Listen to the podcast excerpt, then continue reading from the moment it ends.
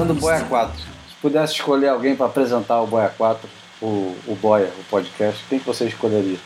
Para apresentar o Boia? É, digo, um patrocinador. Ah, um patrocinador. Um patrocinador pro Boia? É. Sei, me veio Patagônia, na, primeira coisa na cabeça. Mas... Patagônia? Cara, complicado Patagônia patrocinar o Boia. Eu tava pensando numa cerveja. Melhor, eu acho. Eu tava pensando numa cerveja. Qual, Qual cerveja? Não sei, a primeira que me vem na cabeça é a cerveja do Sifu, a praia. Ah, com certeza. Mas, mas, é, mas você está pensando de forma real. De verdade. Ah, claro. entendi. Eu achei que fosse um exercício etéreo. Não, estou pensando em dinheiro. Ah, entendi. Pô, agora sim, né? Melhorou. Eu achei que era uma pra gente tomar enquanto a gente conversava. Não, eu tô, eu tô Mas pode ser do Cifu também pra gente tomar enquanto a gente conversa. Eu tô pensando em conquistar o mundo, cara. A partir do podcast. Patrocínio, patrocínio da Wetworks pra gente sortear uma prancha num quiz qualquer que a gente pode inventar. É, pode ser. Tipo, quem foi o campeão brasileiro amador de 87. Esse tipo de coisa. É. Mas 87 é o ano do Fábio Gouveia, né? 86. Ou 86? 88 que ele ganhou o, o Mundial de Porto Rico. Então, ele deve ter sido campeão em 87. Eu não tenho certeza se ele foi campeão brasileiro, sabia? É, não necessariamente. Né? Talvez tinha o Emerson campeão... Marinho, não, não, tinha essa turma nessa equipe. O Emerson Marinho foi da equipe do Japão, eu acho que ele foi é. da equipe do Japão, que o Smurf, inclusive, fez parte também. Isso aí. É, que é, é que é a geração do Kelly. Geração do Kelly, do Rob Machado, do Taylor, Hawks, do Shane Dorian, do Ross Williams. Pat O'Connor, eu acho que estava nesse campeonato. Esse, talvez. Esse Mundial Amador foi um dos mundiais amadores mais é, épicos, né? Mas eu acho que quem ganhou foi o Taitiano, não foi? Tarrutini Refara. Exatamente. Sabe que fim levou esse cara? Não faço a menor ideia. Eu perguntei uma vez pro, pro Viter Davi que fim ele tinha levado e ele estava jogando bola é, profissionalmente. Uau! E é engraçado que no Tahiti não tem futebol profissional, né? Tanto que a gente, o Tahiti jogou Copa das Confederações. A Copa das Confederações contra o Brasil, inclusive. Isso aí. Né? Eu lembro desse jogo. Perdeu de 8 a é, 0, um negócio desse. Mas, pô, pro tamanho da ilha até que foi pouco. E, e todos os caras tinham um segundo emprego. Exatamente. Quer dizer, um primeiro emprego, né? Porque o. o é. O, o futebol é o segundo emprego o futebol de todos era, Isso. Bom, hoje a gente está com um microfone novo, emprestado pelo Cifu, inclusive. Ah, é? Do Series Fashion. Esse é o microfone original do Series Fashion. Bacana. Já ouviu muita história esse microfone aí? Muita, cara. Já, já teve. Já passou o Tico, Bocão, Fred. Maneiro. Lobo, Vitinho, Dadá. A gente desenterrou o Dadá num Series Fashion que eu acho que é um dos Series Fashion mais legais que a gente fez. Eu vi esse Series Fashion. Esse foi muito bacana. E foi nesse Series Fashion que teve um insight do Dada que eu achei incrível, que ele falou uma coisa que assim mudou minha percepção do surf dos anos 80 e essa história da revolução dos aéreos. Ele, que ele fez esse ponto de quem mais atrasou o surf progressivo foi o Tom Curren. Porque o Tom Curren é, referenciou tanto surf que quem fazia diferente era mal visto. É verdade. Então ele segurou a progressão dos aéreos que vinham acontecendo, o Christian Fletcher, o Dada, porque todo mundo tinha que se adequar à maneira como o Tom Curren surfava. Então, assim, tem essa história do Tom Curren ter atrasado a evolução do surf. É muito engraçado. Eu falei, caramba, essa é uma, é uma ideia original, assim, que eu nunca tinha pensado dessa forma. A referência é tão grande, né, cara, que qualquer coisa que foge daquela referência é, é encarada como errado, né? É, é, muitas vezes como palhaçada que aparecer. É engraçado a gente falar disso agora, porque acabou de acontecer isso semana passada em Porto Alegre, né? A, a exposição queer que ia ter no, no Centro Cultural Santander. Tu não soube dessa? Soube, mas aí eu tenho fez, uma opinião. Fez muito barulho. É. Mas enfim, é, é, é mais ou menos essa história. Você tem uma referência de uma coisa. É, eu só não concordo porque eu acho que a polêmica se deu pelo motivo errado. Eu acho que a exposição ela não pode ser censurada de forma alguma.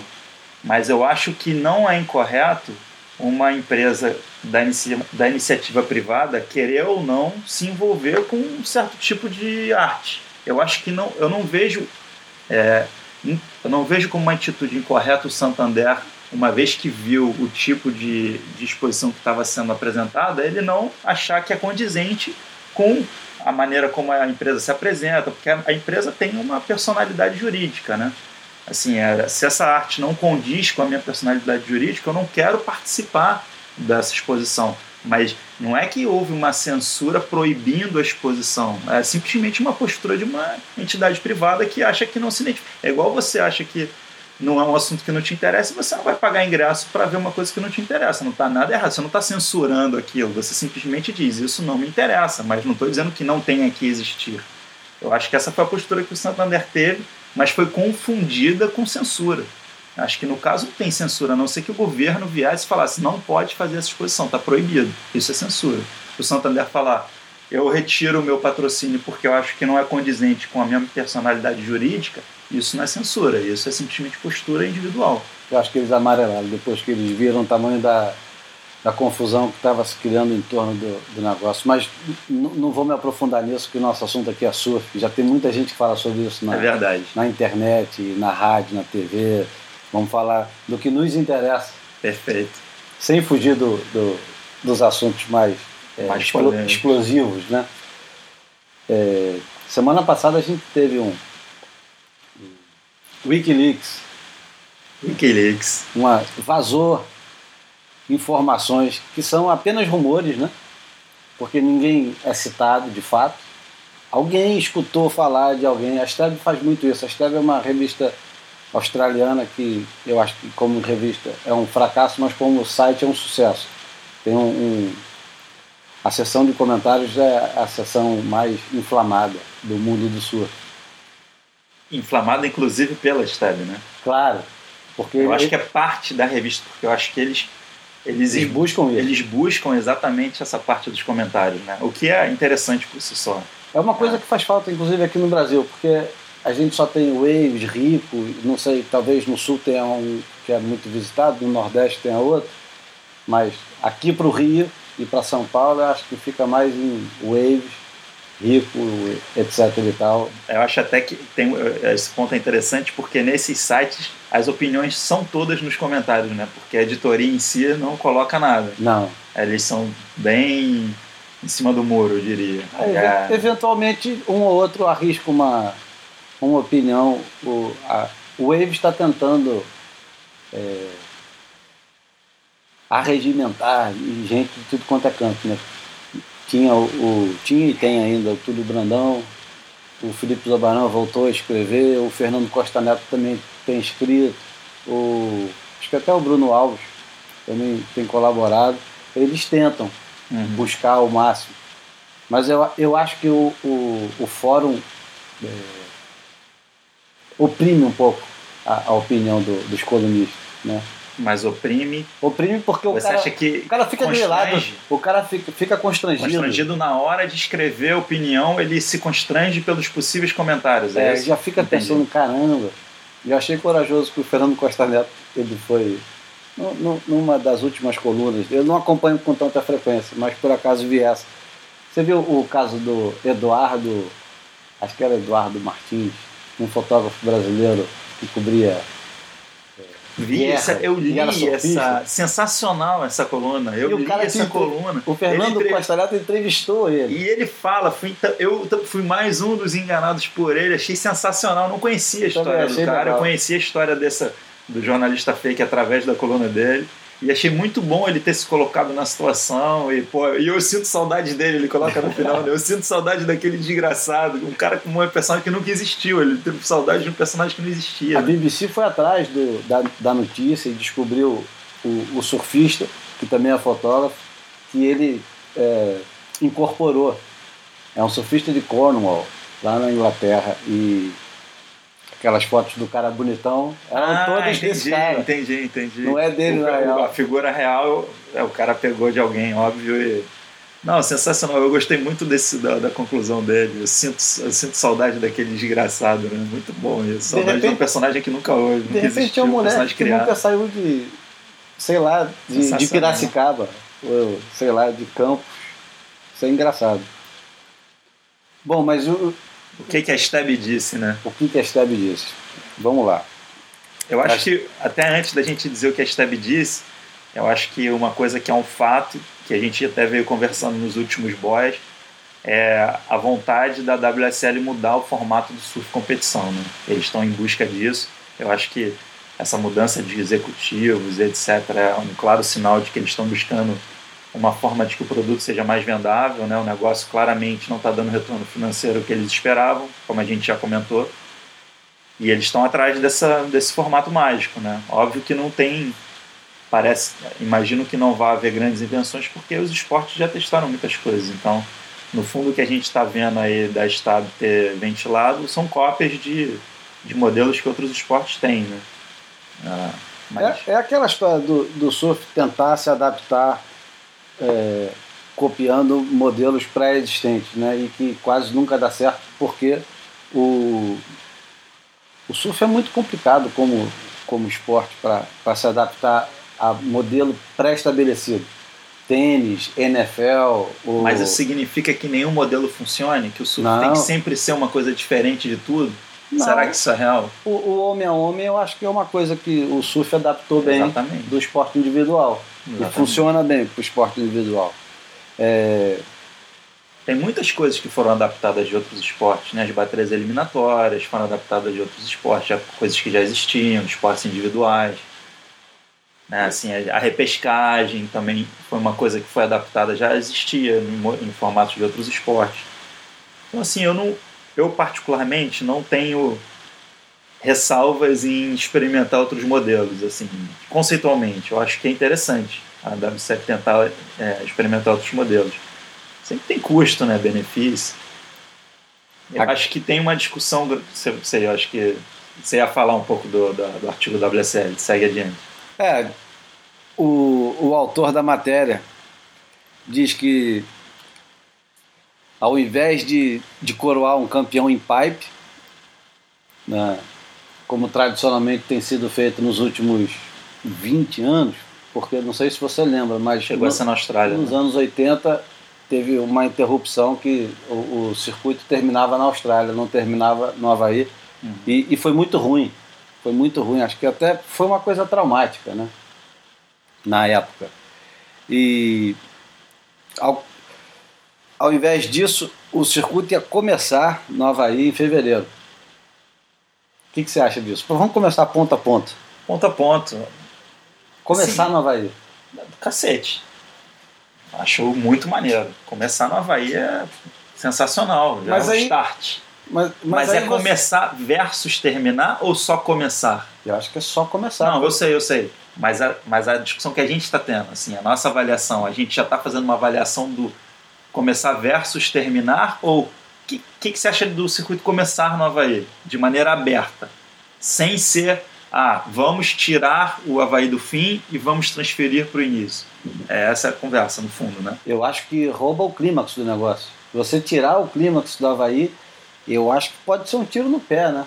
por mais espetacular que seja a é, final na é Indonésia. É eu acho que essa, porque a gente não falou isso, né? É trocar o Havaí por uma final que é exatamente, exatamente o modelo do tênis, né? O modelo do tênis faz exatamente isso, que é, é uma coisa chamada Race to London, né? que o ranking do ano, os oito melhores tenistas, se eu não me engano, é, são classificados para participar dessa último, do último torneio, que é o torneio de Londres, esses oito tenistas são divididos em duas chaves de quatro, eles se enfrentam entre eles, saem dois de cada chave, que disputam as duas semifinais, né, quatro, as duas semifinais, os vencedores de cada uma semifinal disputam a final.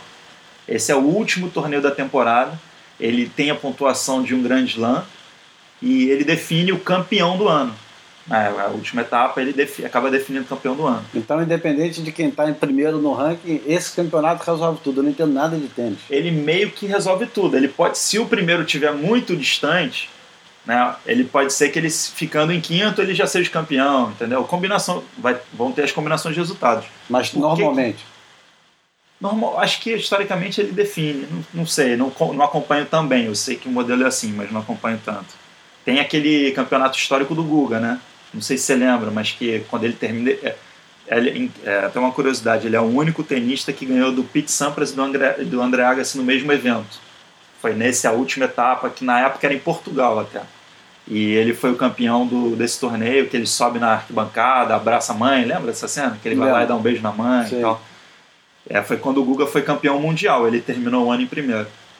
Mas a graça desse torneio é que, por exemplo, no, no US Open que terminou semana passada, é, o torneio de tênis que o Nadal ganhou, ele venceu o torneio sem ter ganhado, sem ter vencido um confronto contra os 25 melhores do ranking. Ele, todos os confrontos que ele teve, ele ganhou o torneio sem enfrentar nenhum dos 25 do ranking. Por uma combinação qualquer de eventos, ele foi sempre pegando caras que eram de 25 para baixo até a final.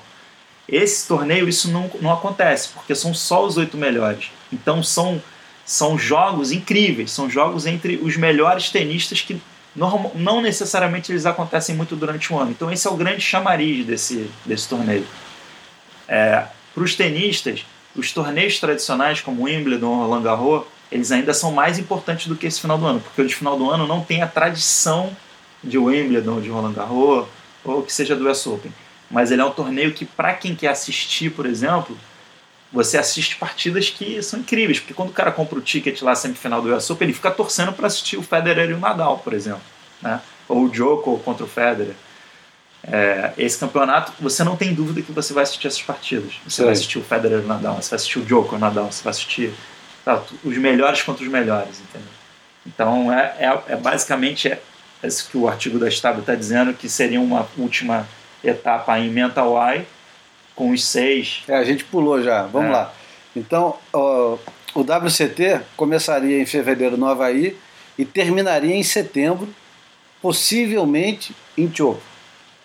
E aí começa a ser interessante. Será que setembro é bom para Chopo? Mas enfim, vamos continuar. Ao invés de ser decidido por pontos acumulados, o campeão seria é, estabelecido em prime time, ou seja, os caras iam escolher o melhor horário. Isso para mim é muito difícil imaginar como os caras conseguiriam fazer isso para os Estados Unidos, por exemplo, que deve ser o principal público deles, da WSL. E para o resto do mundo ao mesmo tempo. Né? O que seria o prime time para eles? Uhum. Né? O prime time para o americano, será que é o prime time do, do basquete e do futebol americano ou será que tem um outro prime time nessa história? Mas enfim, num, num campeonato especial na Indonésia e com apenas. Ah, pode deixar, a gente está vendo. É bom dizer que são 3h46 de, de quarta-feira. A gente está vendo o Hurley Pro em Trestos. Mas não vamos fazer esse parênteses, senão a gente vai embora, né? No final a gente fala um é, pouco. Exatamente. E, bom, o campeonato seria na Indonésia, essa tal história do prime time, e só com o, os primeiros do ranking. Os seis, né? Aí eles dizem aqui, ainda especulando uhum. as coisas, é, no final da temporada, os top 6 é, dos homens e as top 4 mulheres competiriam num campeonato supostamente em Mentawai, Indonésia, Mentawai, sei lá onde, para estabelecer o campeão mundial num, num campeonato que seria é, gigantesco nas proporções que nós conhecemos dentro do surf. É... Bom, o resto eu acho que não vale a pena a gente falar agora, uhum. mesmo porque é, a gente já tem assunto suficiente em cima desse, desses poucos fatos que na real não são fatos, são especulações. Mas como você trabalha no mercado financeiro, está acostumado com especulação, com, com é. especulação, vamos embora. Vamos. É... Seis atletas. Atleta não, eu odeio a palavra atleta. Surfistas. Seis surfistas. Apesar que a WSL está querendo transformar surfistas em atletas. Hum. E é muito chato isso, né? Tentar transformar os surfistas em, em atletas desses atletas embaladinhos, né? Mas enfim, seis, os seis primeiros do ranking. Vamos supor que os seis primeiros do ranking não sejam os seis mais interessantes do, do mundo na hora. Uhum. Por exemplo, agora os seis primeiros do ranking São. são Jorge. Mas o Filipinho não tá no seis. Não. Hoje o E, Filipinho e nem o tá. Medina. Med- Medina é sétimo. Pois é. Então, a gente teria o, um cara que é completamente. eh, que, que não diz nada a ninguém, eu acho, que é o Wilco. O Wilco, nesse, ne- nessa, nessa equação dos seis primeiros, é, é um intruso. Ah, pô, mas ele merece estar lá porque ele está correndo atrás. Legal, mas, pô, eu acho que. Se, se não ninguém, quase ninguém está preocupado com, com o que o Wilco faria contra é, os cinco primeiros. E todo mundo gostaria de ver, eu acho, que todo mundo gostaria de ver o, o Slater, que está fora do, do- dos seis. Ou seja, os seis É. primeiros, os seis primeiros ia ser uma coisa que ia limitar de um jeito que possivelmente acho que perderia um pouco da graça. Será? Eu não sei. Eu tenho essa sensação de que um campeonato de seis ou de oito, não sei número, esse número pequeno, mas vai ter uma cara de aquelas surf trips, né? Assim, os caras fazendo a maior performance, porque provavelmente eles vão surfar mais vezes, né? Mais dias, vão ter mais oportunidades. Então vai ser, eu acho que o nível, a performance vai subir. Eu acho que a intenção dos caras é fazer num dia. E, e no, no menor tempo, na menor janela possível. Você possivelmente deve ter um- uma janela de, sei lá, uma semana ou dez dias. E tudo vai ser resumido em quatro horas. Será? É, Bem, seis caras, duas quatro horas. horas, sei lá. Não, acho que não faz sentido armar um circo gigante para duas horas. bom, depende. Se eles querem fazer um negócio do prime time, Sim, se são seis, pode ser duas baterias de três, o primeiro avança e tem uma repescagem, não sei. E tem, dá para voar com, com a fantasia em torno É. do, do, do formato. Eu acho que. Mas eu sinto, eu, A minha sensação é que bota menos. Porque tinha essa discussão com o Kelly Slater, né? O Kelly Slater trouxe esse tema de que. Não sei se você lembra dessa, dessa discussão, mas de que os melhores surfistas surfavam pouco e se enfrentavam pouco, principalmente, né?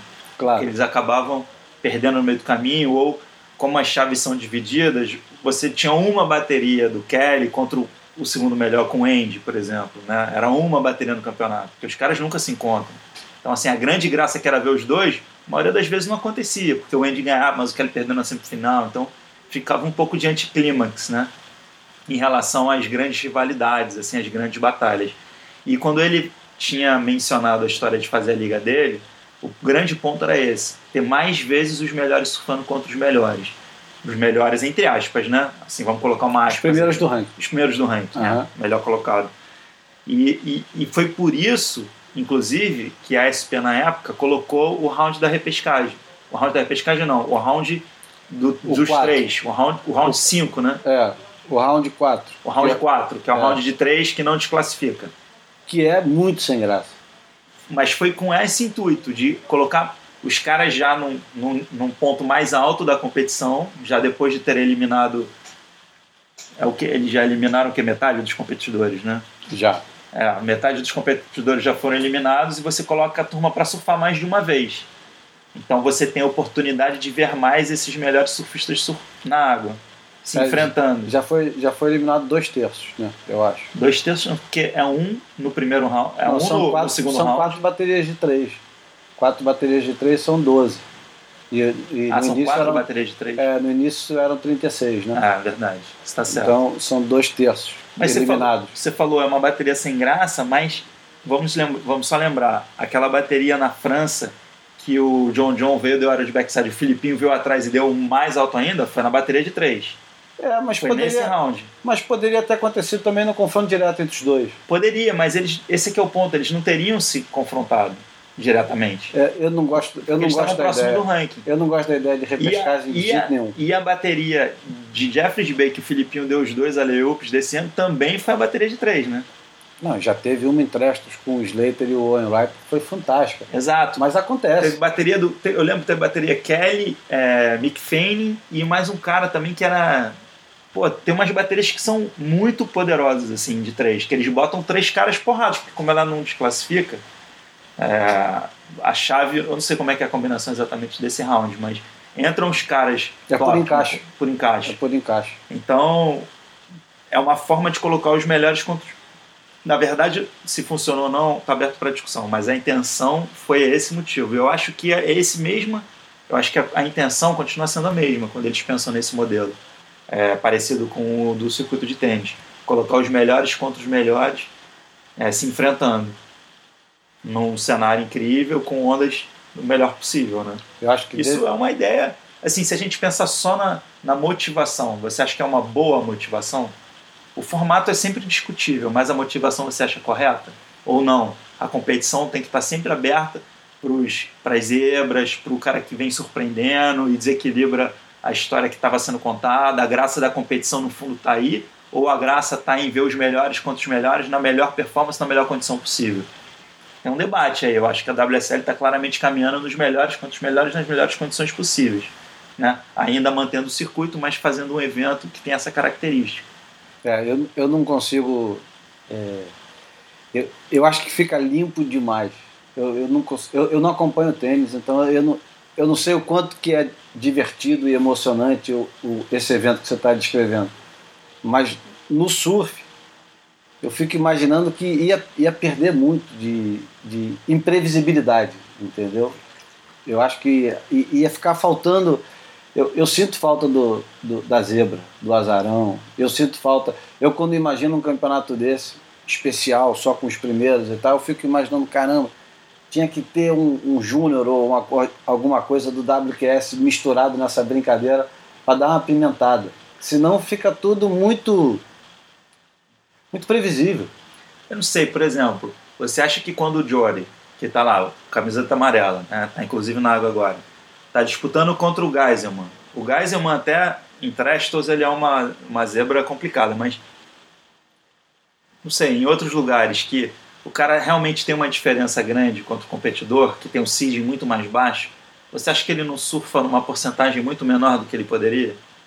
Porque acho... ele sabe o quanto é necessário ele surfar para vencer do oponente dele? Eu, eu acho o seguinte. E se isso for verdade, e por exemplo, o camiseta amarela está sempre pegando o seeding mais baixo que ainda está no campeonato, o campeonato de certa forma desestimula ele a surfar no limite dele ou apresentar a melhor performance dele? Pensando no formato que está aqui na, na STEB, eu acho que um campeonato em Chopo para decidir o campeão mundial. Que tenha. Mas o... calma aí, eu me confundi um pouco. O campeonato em Chopo ou o último da Indonésia que decide o campeão mundial? Não, eles... Isso eu fiquei confuso. Então, eles dizem aqui. Porque o tênis é assim, é, o circuito vai rolando, rolando, rolando, rolando. Aí, antes da última etapa, eles cortam os oito, esses oito, só esses oito participam da última etapa, e aí eles adicionam os pontos dessa última etapa aos pontos que já haviam sido acumulados, e assim se chega ao campeão. Ele diz aqui claramente que o, a temporada termina em setembro, possivelmente em Chopo. E aí. Não, a temporada, mas não temporada. quer dizer que o título seja decidido aí, ali. Depois um outro Isso. campeonato para decidir na Indonésia. Mas o título não é decidido em Chopo. A vamos, temporada termina em Chopo. Mas vamos supor que fosse em Chopo. Tá. Só, só para simplificar um pouquinho a, a, o meu raciocínio. Um campeonato em Chopo com os seis primeiros, eu acho que. É, eu não consigo imaginar o, o, John John perdendo, ou o Medina perdendo. É, é tão óbvio que ficariam os dois é, na Pô, final. Mas eles perdem no campeonato sem não, serem os seis? Não, não. Numa condição boa em Chopo e com mais tempo de bateria, porque senão não faz sentido você fazer um campeonato especial só com seis para botar 30 minutos duas ondas, né? Uhum. Você tem que mudar também o formato uhum. com, que, que você seleciona quem vai ganhar o campeonato. Tem que, tem que ter, sei lá, ou, ou três ondas, ou uma hora de bateria, e tem que ser numa condição especial. Eu não consigo imaginar. Melhor de três. Eu não consigo. Lembra das melhores de três que claro. tinha antigamente? Eu não consigo imaginar o Jorge é, ganhando de ninguém. E nem o Julian ganhando do, do, do John John o Julian ganhou do Medina esse ano, né? Sim, mas não consigo mas imaginar. É uma condição... O Julian talvez. Mas o Julian, ganhou mesmo, né? O Julian é muito bom em, em, é muito em bom. tubo de backside, ele é bom mesmo. Já, já mostrou isso em feed naquele ano que ele fez a final com o que foi fantástico. O Erai teve que tirar dois 10. foi realmente ele estava possuído, botando uns, umas bombas, é. fechando. Mas eu, eu, não sei, cara. Eu acho que fica, fica limitado. Fica limitado. Eu acho que o, John John é, é, é muito favorecido num formato desse. Mas então vou te fazer a pergunta de um jeito diferente. Ah. Você, você é contra a esse formato? Não contra. Você não gostou desse formato específico ou você não gosta em mudar o formato atual? Não, eu acho fundamental mudar o formato atual. Você acha que esse formato que está sendo veiculado é que não soluciona? Eu acho que o, o formato que eles estão bolando é. Porque, para eu, eu pensar no formato, eu penso assim: qual é a motivação que está por trás quando eles pensam nesse formato? O que, que eles querem que aconteça? Eles querem vender. Não, tudo eles bem. Estão pensando só em vender o produto para alguém, porque tudo bem. Tempo, mas como eles tá acham que, como eles acham que o produto é mais vendável? O que, que você acha que é a, a característica que torna esse produto mais vendável? Eu acho que eles querem é, diminuir o. Não, esquece o, o, eles. O que, que você acha que tornaria esse produto WSL mais vendável? Para começar, eu acho que o, o surf. De formato, né? A gente, a gente vai voltar para um assunto que a gente começou a conversar antes de, de ligar o microfone. De ligar o microfone, que é o fato de ser uma coisa, o surf ser um esporte de nicho. Isso. E eu acho que por, por mais moderno que tenha é, ficado hoje em dia as formas diferentes de você filmar e embrulhar um produto como o surf, eu acho que dificilmente vai sair dos 150, 200, 300 mil que sempre estiveram lá assistindo os campeonatos. Eu acho. Uhum. Não, eu, assim, eu, é, esse é um debate eterno. Le, né? levar, levar o surf para o grande público do meio oeste americano. Ah, mas acho que pro... não, é esse, não é esse necessariamente o objetivo da WCL. Né? Acho que esse não, eles querem, é eles, querem, eles querem monetizar o negócio. Sim, mas para monetizar não necessariamente. Ele, ele, tem que valer dinheiro. É, mas não, essas, essas coisas elas não são zero ou um, né? Ou ela é prejuízo, ou tem que vender para o cara que mora no Piauí, é, sei lá, no, no, no, Mato Grosso do Sul. Não é isso. Existe, por exemplo, vamos pensar no Brasil para facilitar nosso raciocínio. Uhum. Existe uma população costeira que se relaciona com surf bastante grande já. Por mais que a gente chame de nicho, que são só as pessoas que moram no litoral. Ah, vamos criar essa situação, né, essa hipótese. São só, é só a população que mora no litoral brasileiro que eventualmente seria é, cliente seria consumidora de surf, cliente da WSL de alguma forma. Por mais que isso seja um nicho né, costeiro, a costa do Brasil, já é um nicho muito grande. Ele já é suficiente para tornar o negócio, pode ser que ele já seja suficiente para tornar o negócio financeiramente viável. Mas você não está atingindo nem esse nicho. Então, assim, existe um modelo que atinja esse nicho de forma mais produtiva, mais eficaz, ao invés da gente fazer uma discussão de ah, o objetivo é atingir o cara do Mato Grosso do Sul, que canta no turbante do, do, do boi, mas uh, quando chegar em casa vai assistir a WSL. Acho que isso é um exagero na discussão. Acho que quando a gente vai para esse lado, é para a gente já tornar a discussão fracassada. Mas se a gente quiser fazer um debate de como a gente faz para penetrar em mais gente dessa região costeira, se é que ainda existe esse espaço, que eu acho que existe, qual seria um formato melhor. Não sei se você entendeu o ponto que eu estou. Não, entendi perfeitamente. Eu, eu acho que. Porque o ponto do meu oeste americano é muito radical, entendeu? Ah, não dá. A, a, resposta é simples, não dá. Pô, mas tudo bem, não vamos discutir o meu americano, vamos discutir a turma não, da vamos, costa. Vamos, vamos falar. Vamos meu pai, por exemplo. Meu pai que não é surfista, mas acompanha surf a vida inteira, me levou para 200 milhões de campeonatos, gosta de acompanhar, ele se interessa, ele acompanha o circuito mundial, mas não é surfista. Mas como é que faz para ficar mais agradável para ele? Mas será que ele esperaria o, o momento certo para assistir o campeonato? Será que ele, ele, ele espera você ele reservaria o tempo dele para assistir a bateria do, do Medina contra o John John em Chopo, por Vou exemplo? Vou usar o exemplo do meu pai. Vou seguir ah. no meu pai. Meu pai é aposentado, tá? Então, assim, ele tem as atividades dele. Né? Faz a ginástica dele, não sei o quê, tem um momento de leitura dele, o jornal, essas coisas que ele faz lá ele consegue organizar o dia dele. Ele sabe que está tendo uma etapa do circuito mundial. Se o WSL vai lá, faz um teaser, chama ele no telefone, ó, vai começar a bateria do Medina, que eu tenho visto que você tem acompanhado, não sei o que, não sei o que, ele pode deixar de fazer alguma coisa que ele esteja fazendo para assistir o campeonato. Eu acho que ele faria. Entendeu? Se você vai se programar, não, é, não precisa de tanto. Assim, se a troca do que ele está ele tá assistindo um jogo de futebol, sei lá, ele, gosta de, ele é flamenguista, mas ah, calhou dele tá vendo Barcelona e Espanhol. Eu acho que ele troca para ver o Medina. Tem dúvida. É. Enfim, tu, mesmo atingindo teu pai, ou atingindo as pessoas que são curiosas, mas que não acompanham tão de perto, eu acho que ainda assim é pouca gente. Bem, eu acho que ser. ainda assim é pouca eu, gente. Eu acho que é o, o, modelo, gente. o modelo que eles que eu acho que eles têm ambição de chegar é o modelo onde as pessoas pagariam para assistir ou alguma empresa pagaria por, pelo dinheiro que supostamente o, o, os espectadores pagariam para isso. Ou seja, vamos supor é, um milhão de pessoas pagando 60 dólares por ano. São 60 milhões, né? Aí a gente começa a conversar de, de um valor que eu acho que ajuda eles a manter o formato de hoje. 60 milhões. Só que isso está tão distante, mas tão distante, eu, eu acho. Uhum.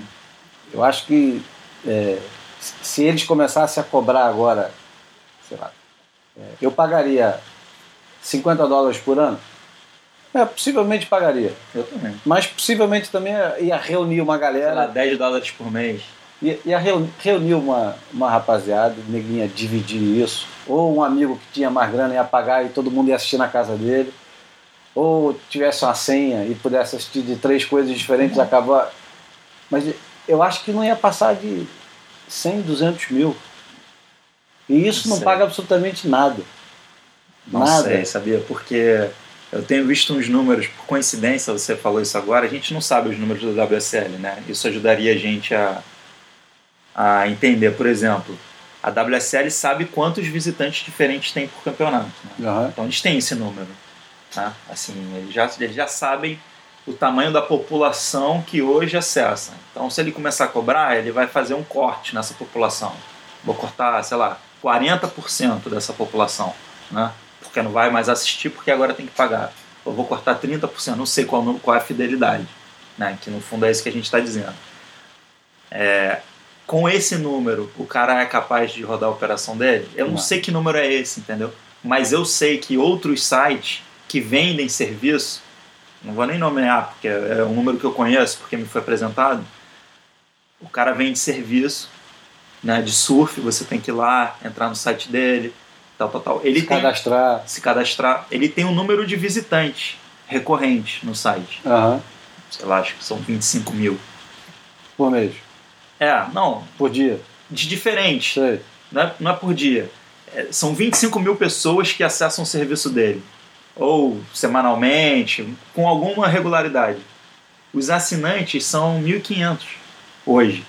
Se ele, consegue, se ele conseguir converter as pessoas que já acompanham, é, converter um percentual maior das pessoas que já acompanham o que ele faz para se tornar assinante, a operação dele voa voa, mas voa. Se o cara consegue ter uma. Mas esse é o grande segredo de todo negócio virtual então, Mas hoje. o que eu estou dizendo é assim: a população, ela existe. Não é que a população é pequena demais para o negócio. Não é. A população é grande para o negócio. A população é excelente para o negócio dele. O que ele não consegue é, engajar. é a conversão. É engajar o pessoal. Exatamente, essa conversão em assinante. Mas, mas a demanda, a demanda, o potencial do negócio está lá. Eu, por exemplo. É um trabalho gosto, dele conseguir essa conversão. Eu gosto de, de, de acessar o site do Guardian, que é um jornal inglês. Tem, eu gosto muito de ler. E ele não impede você de chegar em lugar nenhum do site. Você pode ler tudo e no finalzinho tem sempre assim: já que você chegou aqui, saiba que a gente precisa da sua contribuição e tal. Eu nunca contribuí com nada, porque eu não posso, mas gostaria. Se pudesse, contribuiria. É... Mas na Folha de São Paulo já não dá para fazer isso. Na Folha de São Paulo, qualquer conteúdo é protegido. Ou você se cadastra pelo, pelo, pelo UOL, ou você é assinante da Folha. Então, eu acesso muito mais o Guardian do que a Folha. Eu acho que isso se reflete no surf também, né? todo, todo produto, todo serviço cobrado no surf, acho que fica um pouco mais isolado, enquanto os produtos gratuitos são muito mais acessados. Video Waves, né, que é, acho que é o, o caso mais bem sucedido e que eu acho que passa por dificuldade exatamente por não conseguir vender isso, engajar. engajar o pessoal. Mas, mas isso eu estou de acordo, Júlio. Mas aí a discussão, o nosso debate mudou um pouco, porque no início a gente estava dizendo que o tamanho desse nicho era pequeno demais. Eu acho que ainda é pequeno demais no Agora a gente está falando um pouco diferente. A gente está dizendo assim, o tamanho do nicho não é pequeno, mas a taxa de conversão potencial é que é baixa. Mas eu acho que mudou no... um pouco o mas, que a gente está falando. Mas é que a gente mudou de ambiente também. De site de surf ou de site de, de serviços para a WSL, eu acho que tem uma distância grande. Eu acho que a WSL não divulga os números exatamente pelo fato de saber que o cara que fica lá durante 40 minutos, uma hora, duas horas ou quatro horas, que nem os doentes como nós. E 30 são, minutos. São pouquíssimos. E 40 minutos. Então, eu acho que esses caras que ficam, eles devem ter um acesso gigantesco, devem chegar muito longe. 2 milhões de acessos por dia. Acredito. Acredito nos números que eles inventam. 120 milhões. Acredito. Agora, quantas pessoas assistem o campeonato de fato? Quantas pessoas ficam lá Mas durante eu não acho que meia essa hora? seja a medida. Eu não acho que seja essa medida. Mas se você o fosse... meu pai, por exemplo, assiste meia hora. Mas se tiver que pagar, ele vai pagar. Mas ele vai pagar por aquela meia hora naquele momento. Não. Será que ele é vai pagar por mês? Qual é a assinatura? Ah, a assinatura é. Acho que 10 dólares é até caro. Mas eu pensaria assim, 3 dólares por mês. Pô, 3 dólares por mês ele vai pagar para quando tiver a bateria do Gabriel, do Mineirinho ou ele do Felipe Toledo, ele poder parar 30 minutos e assistir a bateria. Se o Gabriel passar, ou se o Felipe passar, ele vai assistir de novo. Ele não vai sentar e assistir o campeonato inteiro. Ele não se interessa pela performance dos atletas.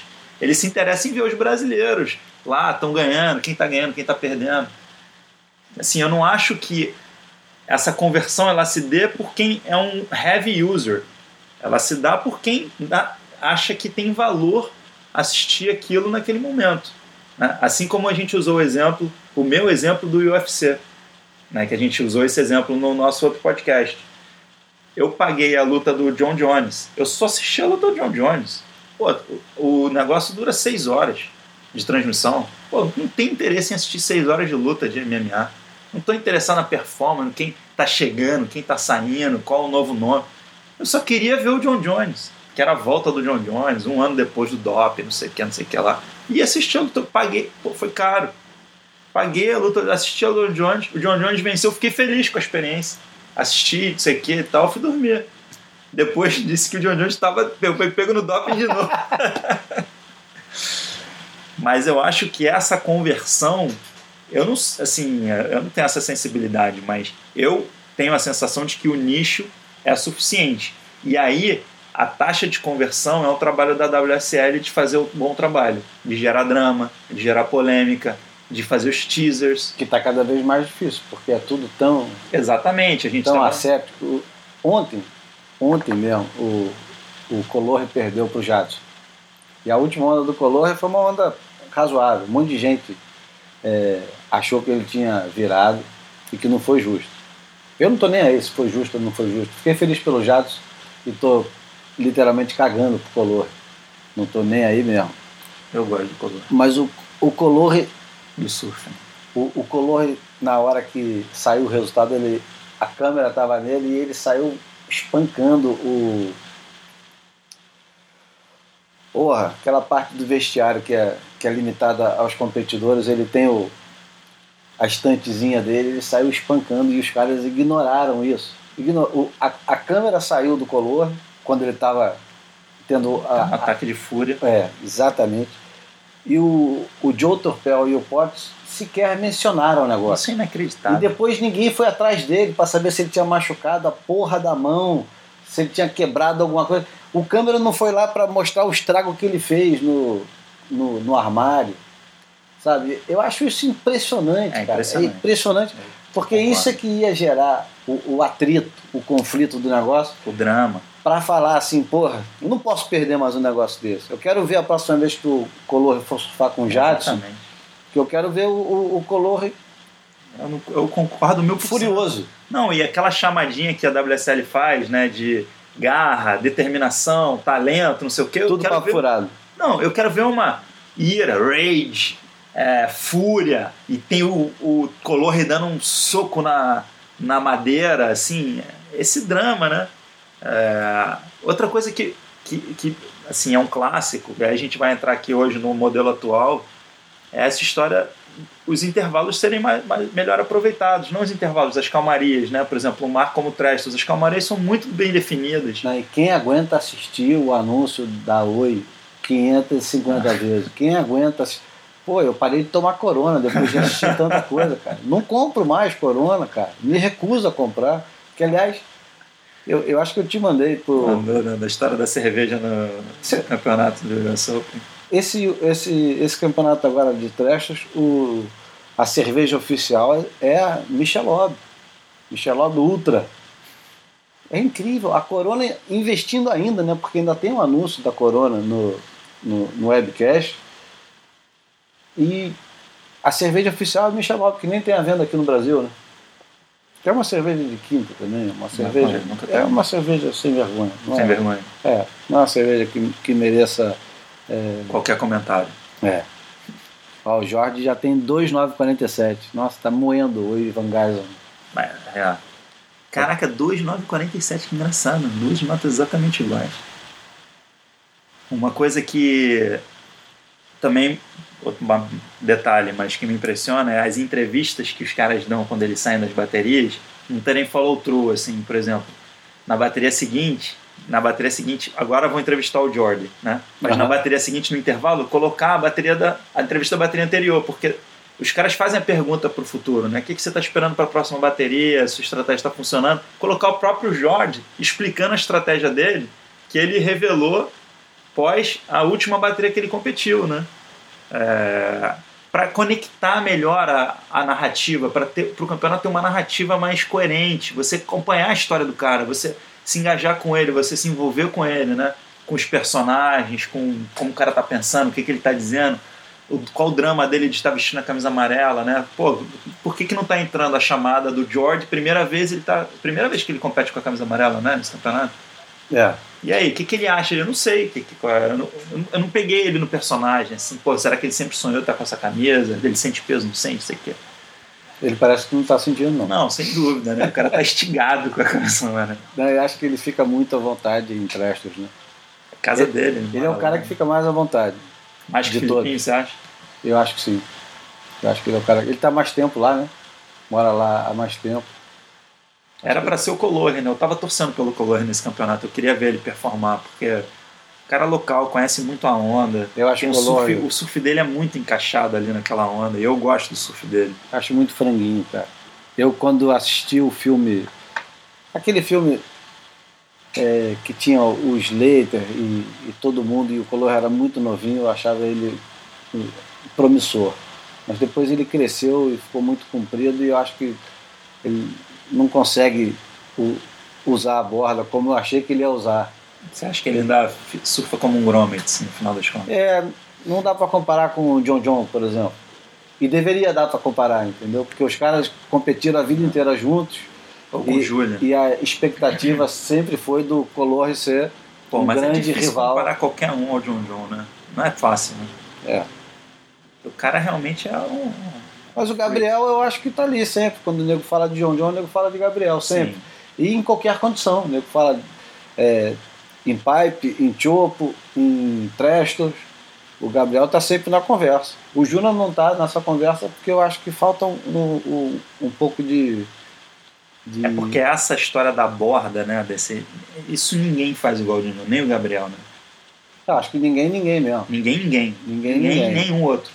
Acho que quem se aproxima um pouquinho hoje em dia, pelo menos nesse momento agora, em setembro de 2017, é o, é o Felipe. Só que numa condição diferente. Né? Mesmo assim. É o, não, sério, o, o Felipe, na, na última bateria dele, é, aí em Trestos, eu acho que porra, ele estava usando a borda é, mesmo. É o John agora na bateria. É. Ele estava usando a borda de um jeito que eu vou te contar, cara é, é muito complicado usar a borda daquele jeito. É uma coisa de muito. Muita sofisticação, muito, cara. Muito refino. É, né? muito refino. Muito no, refino no na técnica, na maneira. É, e no no... equipamento, o Márcio Zove achou a prancha pro cara e, e deve trabalhar obsessivamente na prancha dele para poder encaixar. Porque ele é muito rápido, em espaço muito curto, mas ele consegue usar a borda. Ele, não, e o que, o que é incrível Não é isso aquele que você flat, né? É que, e quando ele quer alongar, ele alonga. Ele alonga. Porque tem esse problema, né? Quando ele, o cara tem essa habilidade de surfar, de fazer as curvas muito curtas, mas ele acaba sempre fazendo as curvas curtas porque a condição da prancha ou do, do posicionamento dele é para curvas curtas. Então ele tem dificuldade em alongar. O Felipe não, ele faz a curva, mas se ele quer alongar, ele vai e alonga muito, assim, sem, sem perder velocidade, com a conexão inteira. A hora que ele É conseguir muito fazer impressionante o isso, surf do Felipe. A hora- Realmente. a hora que ele conseguir fazer isso em Sunset, em Raleigh, Mas será que vai? em Bells, eu acho que é possível, cara. Porque isso é o que o John John faz hoje em dia, né? E é uma coisa que o, Mas o John John cresceu lá, né? Surfando o John, Abel, surfando o Sunset. Não sei se eu- onde, onde eu vi essa sessão, acho que foi no programa dele no off, em Dana Point. Não sei se você viu, você chegou a ver essa session? eu, não- eu vejo muito pouco. É, acho que foi no off que eu vi. Uma session do John John em Dana Point, assim, uns oito pés plus, assim, É pesado. É, ele, o Nathan Florence e o. Co... Não, não é o Cosmith, não. O, o filho do Fast Ed, o, o Goofy, não o Regular. É cor, cor Hotman. Koa Hoffman.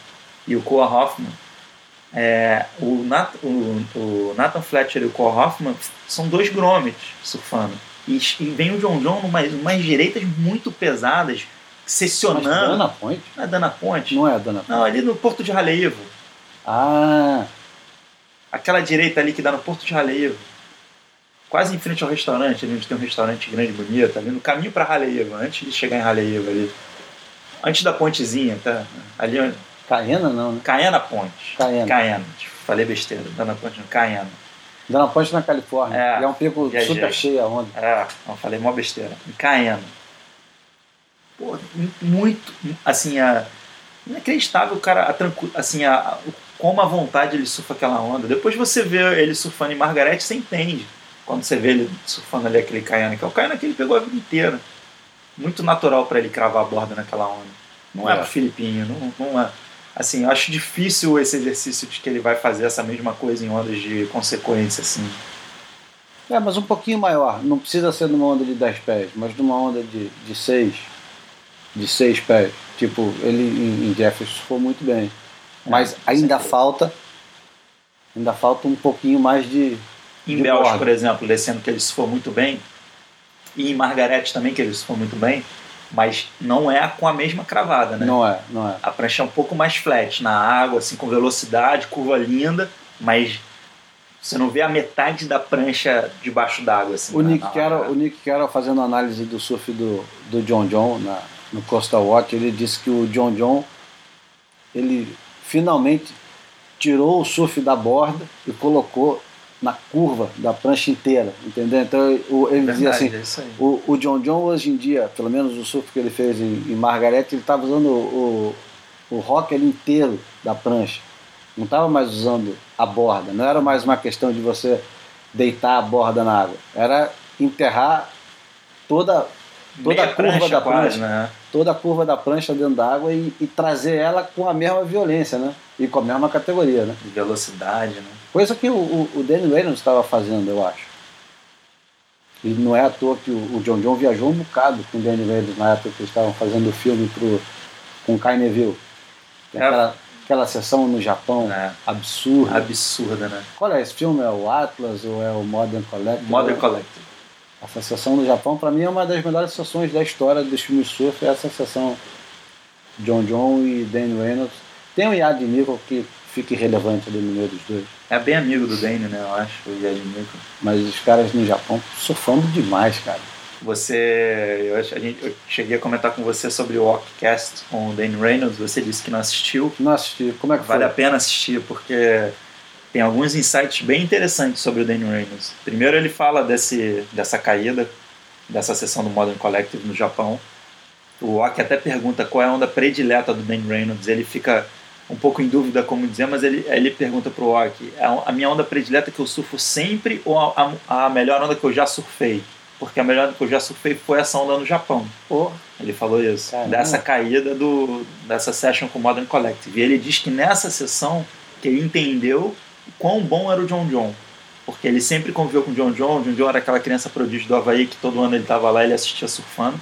Mas ele nunca tinha visto o, o quanto era grande a habilidade do John John. Ele nunca tinha entendido isso. E lá no Japão ele ficou real, ele falou, fiquei muito impressionado, porque a capacidade, a habilidade, a maneira como ele surfou aquela onda foram chocantes para mim. Eu não, não tinha ideia que ele tinha tanta capacidade de surfar. E ele e ele também se revela um completo viciado em filme de surf.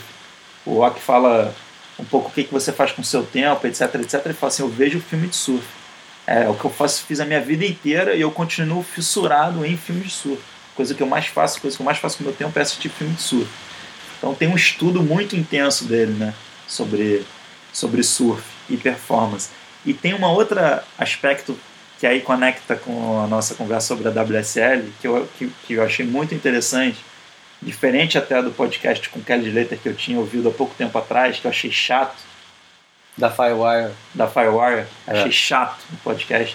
Achei que, ele, que o Kelly se leva a sério demais em, em temas muito variados, dos quais a, a opinião dele já deixa de ser interessante. Mas possivelmente ele- deve ter, de certa forma, conduzido aquele podcast. Né? Ele deve ter dito, ah, vamos fazer isso, tal, a gente pode conversar sobre isso, isso e isso. E ele, e ele intimida muito. E claramente, com certeza, eu acho que é por aí. O entrevistador, que é um cara que eu gosto, que fazia aquele shred show, que ele analisava a prancha, o, o entrevistador quer ser mais profundo que o cara, então quer fazer perguntas mais complexas e profundas e etéreas, e a conversa fica um papo sem pé nem cabeça do cacete. Mas voltando pro, pro Dane, o Ock fala da história da competição e o Dane revela, com todas as palavras, ele fala essa história de eu ser essa pessoa cool, esse personagem, é uma fuga de eu não saber me relacionar com a pressão da competição. Eu não entendi isso. Eu dava vários nomes para isso. Eu dava, ah, eu prefiro ser surfar com os meus amigos, eu prefiro fazer performance. No fundo era só a minha inabilidade de lidar com a pressão da competição. É uma coisa que até hoje me eu não consigo funcionar sob essa pressão. Ela me faz mal, eu não performo bem. E aí ele pergunta pro Ock com uma curiosidade genuína.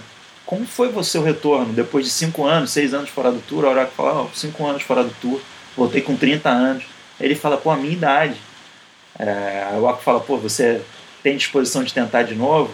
E ele meio que desconversa, assim, mas você vê que tem uma coisa mal resolvida dele com a competição, assim. Eu achei bem interessante, ele foi honesto em relação a isso. Ele podia ter, ah, ou falar como o Bob Martinez fala, né? Aí. Fuck é, WSL, The Bunch of Idiots, etc, etc. O cara fala, é um problema meu, assim, eu não consigo lidar, é um- é estresse muito grande para mim.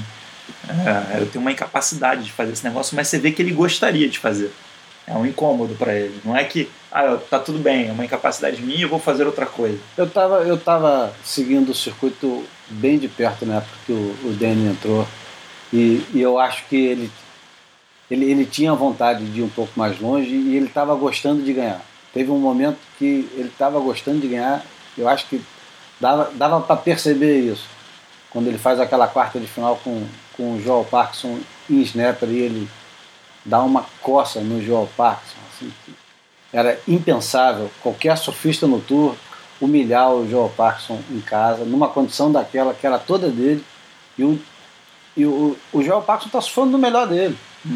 E o Danny Reynolds está ignorando aquilo e o, o 9, que seria do Joel Parkinson, passa a virar um 7, um 6,5, porque o, o surf que o, o Danny Reynolds estava fazendo era, sei lá, dois degraus acima do, do Parkinson e de todo mundo no, no tour. E eu acho que ele estava curtindo aquele momento, ele curtiu é, fazer, acho que ele fez uma final na França, ficou em terceiro. Final né? na França. Então, fez uma final na França, surfando pra cacete nas ondas tortas. Mas ele claramente não conseguia lidar com aquilo. Não. Claramente ele não conseguia lidar, ele ficava incomodado na hora de dar entrevista. Ele queria ir para casa, sabe? Ele queria fazer outras coisas. Acho que de repente até queria pegar onda. Eu acho que, assim, pela, pelo OCast, a minha leitura, ele queria estar ali, mas ele não sabia como lidar com aquela situação. Ele não queria pagar o preço. Ele não queria pagar o preço de perder pro, pro Jadson como Eu Medina. não sei se é isso, eu Ele acho não que é um. queria. Eu acho que é um. Então, eu acho que você tá certo, mas é um pagar o preço para ele mesmo. Ele não saber lidar com isso. Ele- não é ele- assim, pô, tô deixando de surfar ondas perfeitas para estar aqui e perdi pro Jadson. Não é um custo-oportunidade Não, perder pro Blake Thornton. de uma perder coisa Dion diferente. É ele, Atkinson. ele não sabe, acho que ele não saber lidar com ele perder para um cara muito pior do que ele, ele ser um, um virtuoso, um surfista virtuoso, com um estudo aprofundado de tantos vídeos de surf, ele olhar para um cara e achar o cara muito pior, perder para ele, como ele se sente perdendo para alguém que ele menospreza tanto, né? Essa, acho que é a relação difícil que ele teve com a competição, eventualmente. É, e, e se encaixar no, no formato, porque de verdade é, a gente conversa muito sobre encaixar no formato de, do circuito mundial. Todo mundo é, especula ou fica fazendo teorias em torno do que é se encaixar no formato. Ah, o Julian Wilson deixou de ser aquele surfista, o Medina deixou de ser, todo mundo deixa de ser um surfista quando Deixa de entra ser alguma coisa. é, quando entra no circuito mundial. E, e na verdade é, é quase ao contrário, né? O, o cara que é espetacular, o Slater, quando entrou no circuito, ele fez o circuito se adaptar a ele, né? Ele inverteu completamente o processo. O John John. Porque a gente estava falando do comentário do Dadá sobre o Tom Curry. É. O, o John John ele demorou um tempo para entender que ele não precisa é, surfar menos ou surfar mais contido. A única coisa que ele precisa fazer é o seguinte: quando tem uma bateria que você precisa de, de nota 6, você não precisa fazer um 9.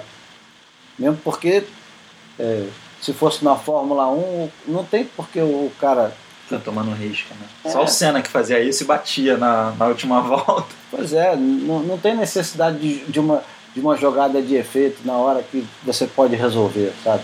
É o, o, o, Julian, eu acho que é um cara que sofre muito com isso. Ele está sempre parecendo que, que Tem alguma coisa ali que tá, não tá ajustada, né? Eu tenho essa mesma sensação É, dele. Você ele- falou isso, eu tenho essa mesma sensação de que ele não, não conseguiu encaixar, assim, colocar o, o surf dele nesse formato da melhor forma possível, né? o, o Julian, eu acho que é um Danny Reynolds mais bem embaladinho. Uhum. Lembra que o o Julian saiu na capa da, da Surfer, daquela edição grandona da Surfer, que era Julian Inc., que é Julian Incorporation, né?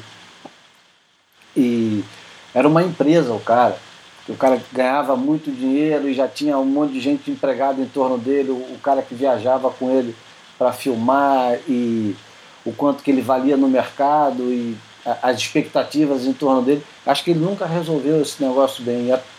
E talvez esse ano, vamos até ver como é que vai ser o resultado do, do, do de Trestos, que eu acho que ele é um, dos caras que está surfando melhor.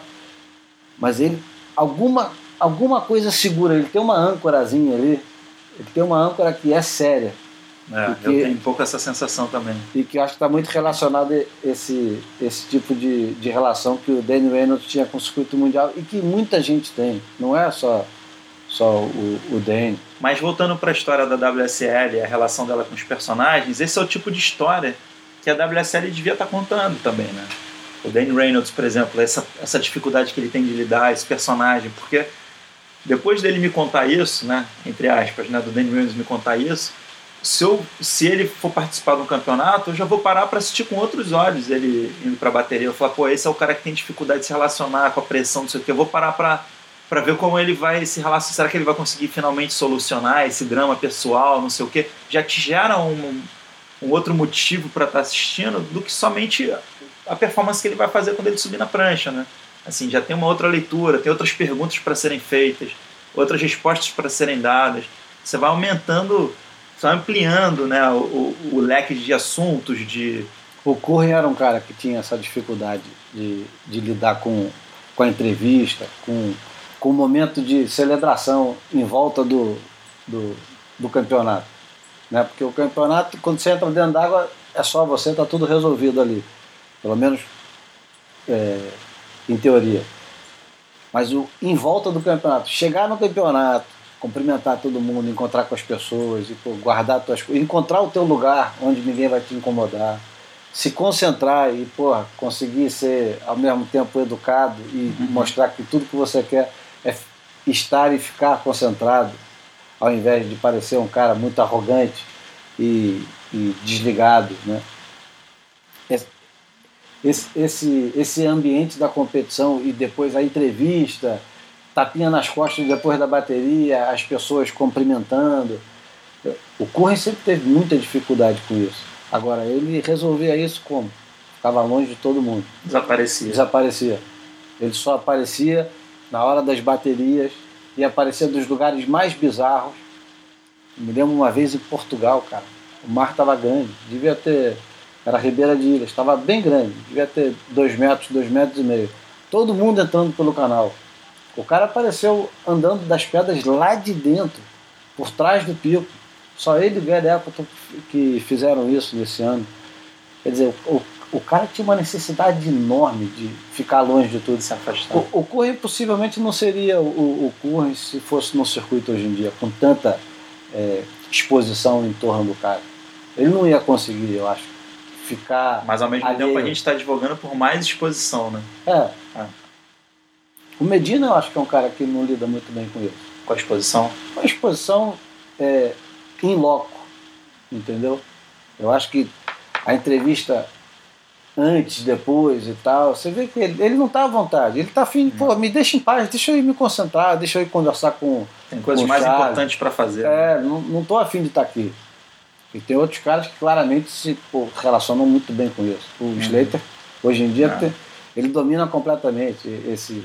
Não, faz piada, né? Conhece a história do cara que tá entrevistando ele, dá recado. O cara. Mas domina o circo, né? O circo tá na mão dele. né? Domina completamente. É, o circo tá na mão dele.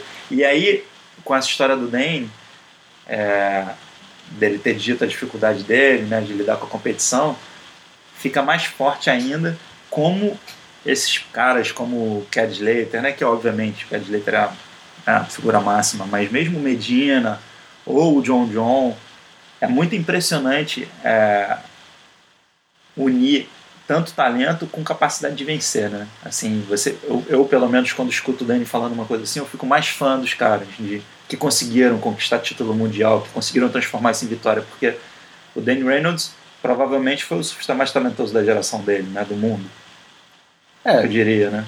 não sei, se- não sei se você assistiu semana passada, ele lançou um vídeo novo. Não vi ainda, mas parece que é muito bom, né? É, é, é uma imbecilidade, cara. A altura que o cara voa, a, a violência das manobras dele. cara. Fluidez, o lugar que ele entra na manobra, né? Enfim, Eu Eu- surfei com ele em Marrocos e fiquei muito impressionado, muito impressionado. toda vez que o, o Danny Reynolds faz isso, tipo, lançou um vídeo novo, toda vez que ele faz isso, surge a questão: Danny é o melhor surfista do mundo? E é incrível, né? Porque como é que você pode pensar que o Danny é o melhor surfista do mundo com um John John surfando do jeito que ele está surfando? Né? E, e surfando isso publicamente, né?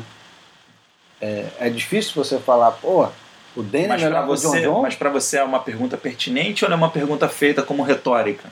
Eu acho que Você é um- acha, você se faz essa pergunta? Não, Então, para mim não vale de nada essa pergunta, porque se você não se faz, é, é pergunta retórica. Isso é quase uma autopromoção pro Dan Reynolds. Não, mas é, por acaso vários sites fizeram essa pergunta. A, a é. chamada, a chamada para assistir o vídeo era: será que o Danny Reynolds é o melhor surfista do mundo? Danny Reynolds é o melhor surfista do mundo?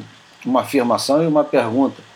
E é complicado tu falar isso, mas o cara, toda vez que você vê ele surfando, você fala: minha mãe do céu. O Iago, outro dia, botando o, o vídeo dele lá no Instagram, falando: pô, meu surfista predileto Dan Reynolds. o Danny Reynolds. Pô, e o cara voando, quase saindo da tela. E, e sei lá, aquilo ali devia ser um aéreo de 2 metros de altura. E o cara é pés. grande, né? E Pesado. ele é grande e pesado. E ele tá pesado, né? Ah, ele tá Apesar pesado. de que ele deu uma engordada boa. É, o Danny é, é, é um, é um cara que atrai muito, né? Pelo surf, atrai né? muita atenção, né? Ah. Eu queria ver ele no circuito, mas ao mesmo tempo ficar pensando, porra, ver o Danny Reynolds perdendo pro, pro Adam Mellin é uma tristeza, né? Então, mas aí é aquele ponto que a gente estava no começo do podcast. Mas ele nunca estaria entre os seis primeiros. Nunca estaria. Ah, Ele mas- teve uma vez, uma vez que Exatamente o que você quer ver. Você quer ver, você não 2012, quer ver o, 2013. o John John contra o Adam não- Ah, ok. Pô, a probabilidade que o John John ganhar é enorme. Mas se você assistir baterias boas e longas, ou vários. John John contra o George, John John contra o Medina, John John contra o Toledo, John John contra o, o Owen Wright. Porra, fica do cacete, né? Eu, eu vi o, o Danny Reynolds em Jeffers Bay no mar muito bom contra o Burrow.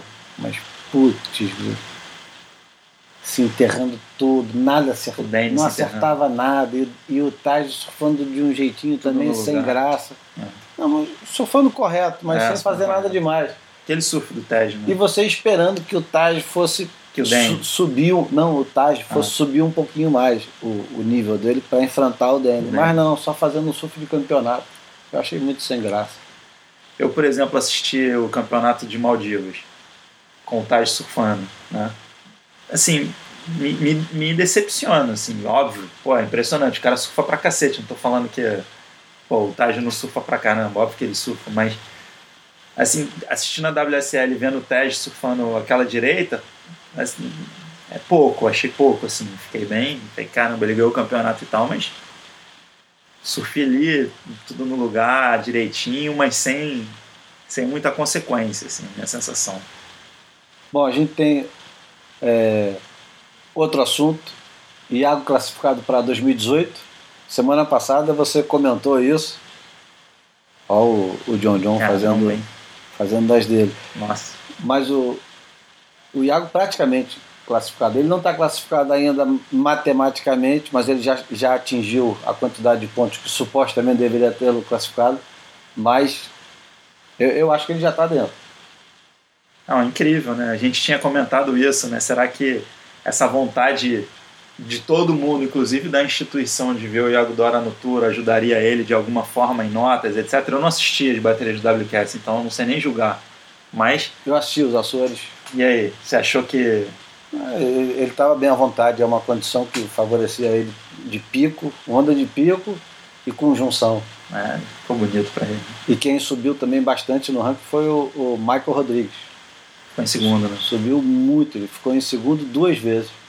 Ele teve dois segundos, um em Pantin e um em, nos Açores. Esse cara tem um surf poderoso. E tá lá em cima. Agora ele tá bem próximo. Já não é a primeira vez que ele chega pertinho de se classificar. Nem ele, nem o William. O William também tá, tá na briga. Enfim, esse é um assunto. Mas vai ser incrível ver o Iago, né? Assim, o Iago no tour vai ser. É, daqui a pouco tem Cascais, que é um Prime mais um belo, mais um belo ativo para a WSL. Né? Acho é. que a WSL está torcendo muito por ele, porque a WSL entende o ativo que é o Iago Dora para ele. Né? Assim, claramente. É, eles querem sangue novo. Sangue novo que atrai, que é moderno, que é progressivo, que é, interessante. Falando em moderno e progressivo, o John John acabou de fazer o 9.8. É, naquela brutalidade ali daquele. É, depois de ter um 927, não, era 360 bruto, né? Você vê que mudança de. de, de é,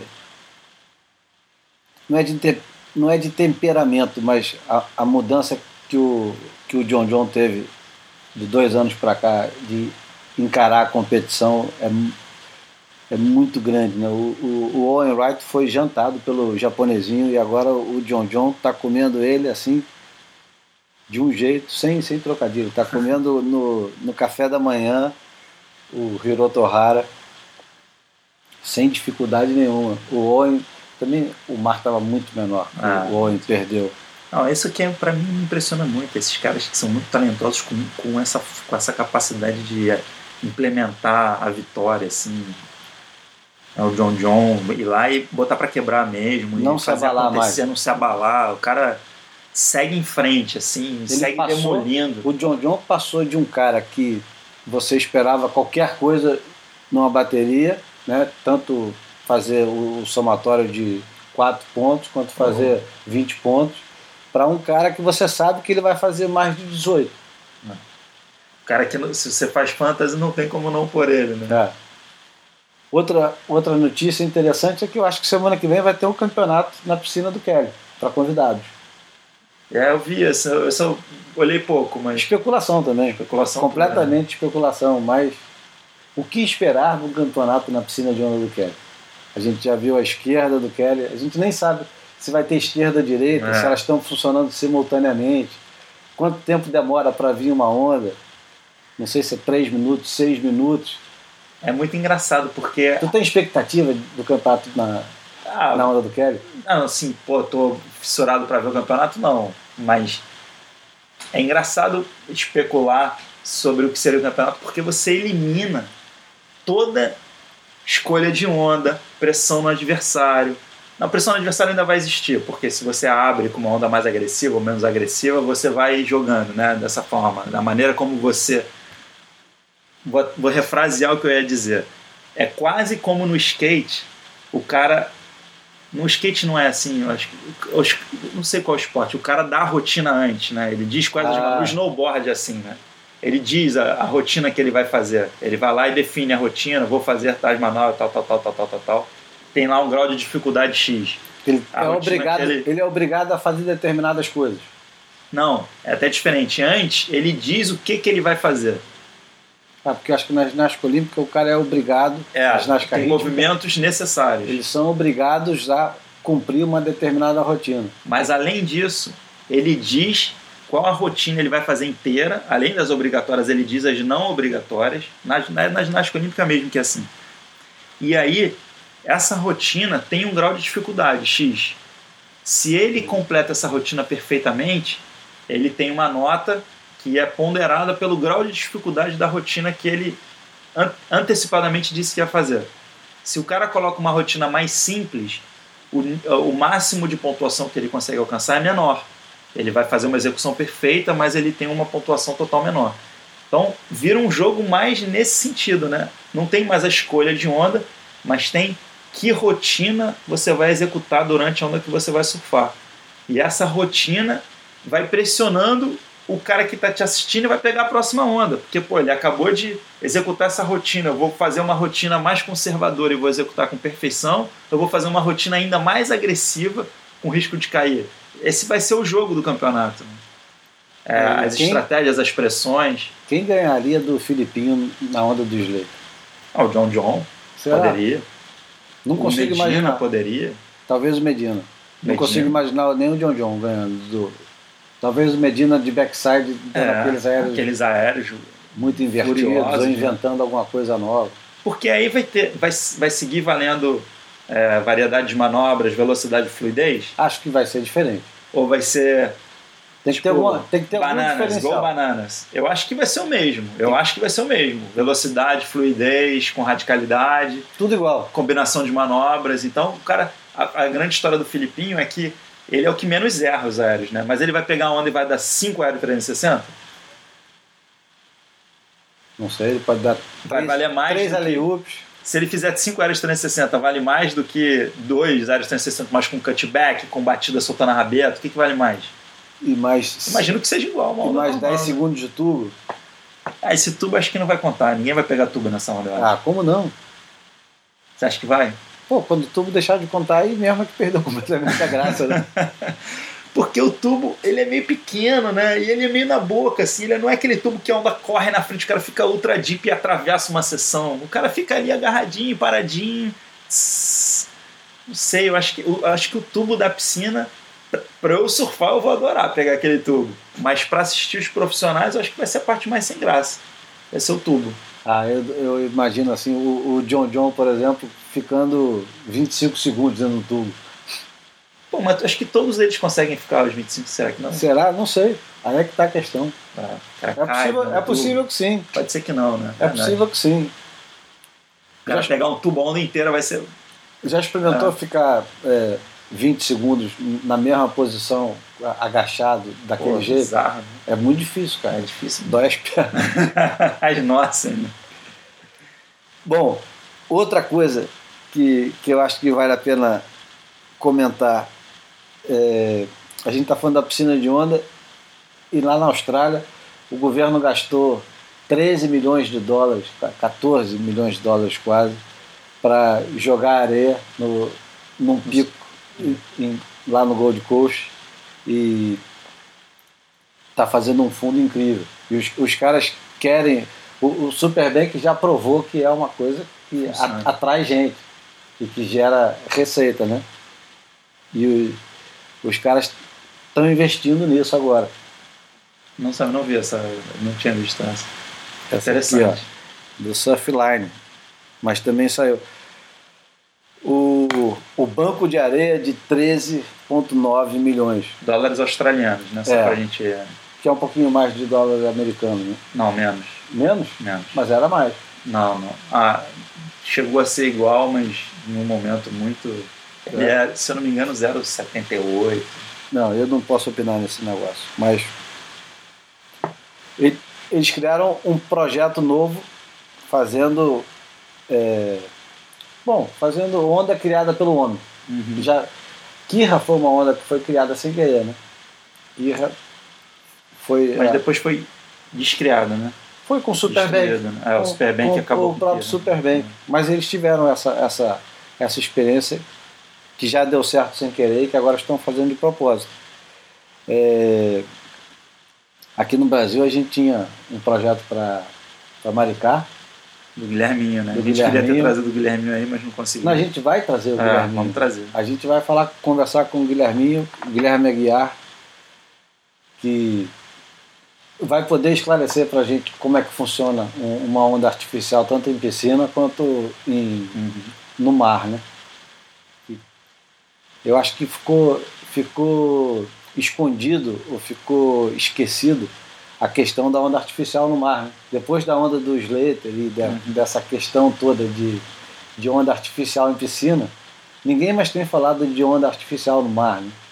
E Sim. porra, onda artificial no mar, Faz imagina todo sentido. Né? se, se pode ser ecologicamente sustentável e tal, quais até são os impactos que tem. É, esse é um, um assunto para o Guilherme, mas sim, sou bastante amigo dele, já fiz al- algumas perguntas para ele sobre o tema, mas uma parte muito interessante do projeto dele, que é o projeto que foi aprovado em Maricá e chegou a ver a licitação do projeto, está em fase de contratar a engenharia mesmo para para implementação, mas com a crise fiscal que tem no estado, etc, essas coisas acabaram sendo adiadas. Mas uma parte muito interessante é o, o fundo proteger o assoreamento da praia. né? É tornar a praia banhável e proteger a costa, porque ali em Itaipuaçu, que é onde o projeto seria implementado, em Maricá, é uma área de praia, uma clássica praia de tombo. Né? Assim, a, a praia ganha uma profundidade muito grande, muito rápido. Então a onda vem no mar aberto, segundo ele, não tem nenhuma, é, não tem nenhuma ilha, não tem nenhum ruído de, de, é, de refração de ondulação. Então a ondulação entra limpo do oceano, ali naquela praia. E ela vem navegando e encontra uma bancada rasa repentinamente, que é a, a areia onde as pessoas se banham. Então a onda vem e gera um impacto muito grande contra a areia e torna uma praia não praticável para os banhistas. Se você coloca o fundo artificial, né, sei lá, 100 metros da areia, esse fundo artificial ele serve como uma barreira das ondas e torna essa praia balneável. A praia que hoje não é balneável. Então, além de gerar ondas perfeitas, gera um ganho para a balneabilidade da praia.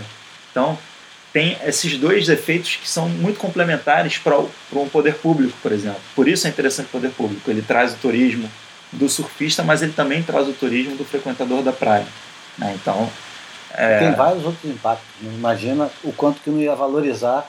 Exatamente. Né? Quando você melhora De repente você tem a um lugar, vulnerabilidade da praia, a praia passa tem a um lugar que é frequentado por, por gente que é classe C e D e que a partir de uma onda pode ser alavancado completamente para a classe. B e A. Né? Não, Bom, é, com A certeza. gente tem que trazer ele aqui para É. conversar sobre isso. Os impactos de especulativos imobiliários, etc., sem dúvida aconteceriam. E tem também um projeto antiquíssimo e que é, um, é uma fantasia de todos os surfistas da Zona Sul Carioca e também é, é, é recorrente. Volta e meia, nego desenterra o, o, o fantástico projeto de aumentar o, o canal do Jardim de Alá, cercado por pedras, ou, ou por, uma, por um quebra-mar, ou esticar o canal lá para fora. Tu já ouviu falar disso bastante. né? É, já ouvi falar, mas esse, sei, porque parece que eles alcançam. O motivo de um canal é para você oxigenar a lagoa, né?